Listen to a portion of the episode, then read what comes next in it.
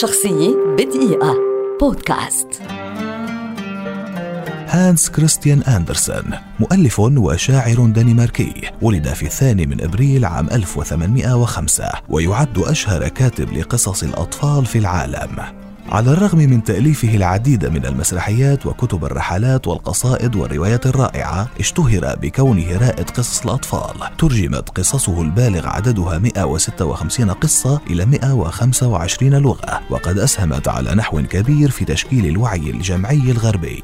أول كتاب قام هانس بكتابته للأطفال هو كتاب عن قصص الحريات وتم نشره في عام 1835 ولاقى هذا الكتاب نجاحا باهرا وتوالت أعماله المتميزة بعد ذلك إذ شهدت الفترة اللاحقة لعام 1835 غزارة في الإنتاج بالنسبة له فأصبح يكتب كل عام كتابا جديدا واستمر في إنتاجه الغزير هذا حتى عام 1872 في جميع قصصته وحكاياته الخرافية ثمة عالم جميل تنسج خيوطه مخيلة أندرسون الخصبة وثمة افتتان بالمتعة والجمال والحكمة والشجاعة والنباهة والفكاهة وغالبا ما يقول فكرته على لسان الحيوان والنبات والطير. ومن أشهر تلك القصص عقلة الإصبع عروس البحر الصغيرة فرخ البط القبيح ملابس الإمبراطور الجديدة والأميرة وحبة البازلاء. وقد كانت قصصه مصدر إلهام للعديد من القصائد الغنائية والمسرحيات والأفلام السينمائية وأفلام الكرتون